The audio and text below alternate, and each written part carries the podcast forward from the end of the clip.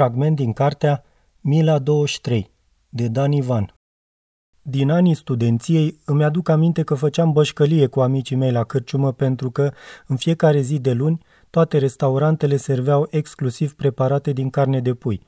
Ni se părea o blasfemie, cât de greșit, cât de fals, cât de naiv eram.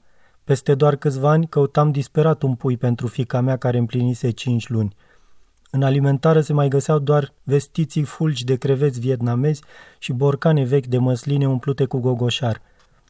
Eram pe atunci medic într-o comună din Vrancea, foarte apreciat de săteni și totuși nu reușeam să cumpăr un pui nici măcar oferind un sfert din salariul meu, adică 700 de lei. Altfel, oficial, un kilogram de carne costa, dacă ar fi fost de găsit, 40 de lei. De fapt, nu prețul era problema. Țăranii îmi spuneau în lacrimi. Nu am, domnul doctor, credeți-mă pe cuvânt, ne iau ăștia totul din bătătură. Datoria României a fost plătită în 9 ani și achitarea ultimelor tranșe în martie-aprilie 1989 a fost anunțată cu surle și trâmbițe. Raționalizările, frigul și întunericul însă nu au dispărut. Fiul patriei, da, el era luminat și mai avea treabă multă. Nu terminase blestematul canal, casa poporului, circurile foamei și probabil gândea că oamenii abia s-au obișnuit cu lipsurile numai casa poporului singur avea să coste cât toate împrumuturile la un loc. Vivat, națiune, dacă mai poți. Înapoi la lămpile cu gaz din Mila. Domnule doctor, vă e frică de șobolani pentru că pe aici cam sunt? Îmi e silă, dar frică nu. Clădirea dispensarului fusese de mult o micuță cherhana și aparținuse unui grec pripășit cine știe cum prin părțile astea. În spate era curtea prozarului, iar lateral un drumeac prăfuit și Dunărea.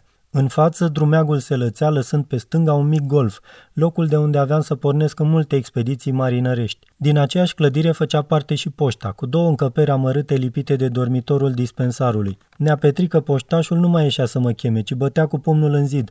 Domnul doctor, la telefon, vă caută Bucureștiu!" Poșta avea singurul telefon din sat. Ca să vorbesc cu tatăl meu, legătura se făcea cu centrala din Crișan, apoi cu cea din Tulcea, apoi cea din București și, în sfârșit, numărul dorit – Asta după 15-20 de minute de așteptare. Ce să vorbești din încăperea de 4 metri pe 4 din spatele unei teșghele la care mai așteptau înghesuiți 8-9 oameni. Era ceva ca în filmele italienești ale anilor 50. Liniște că vorbește domnul doctor. Toată lumea din încăpere încremenea amuțită cu ochii la mine. Alo, bună tată! Bună, ce faci? Totul în regulă? Cum o duci? Totul în regulă, mulțumesc. Ai tot ce trebuie? Tot, tot. Când închideam, oamenii își reluau larma obișnuită.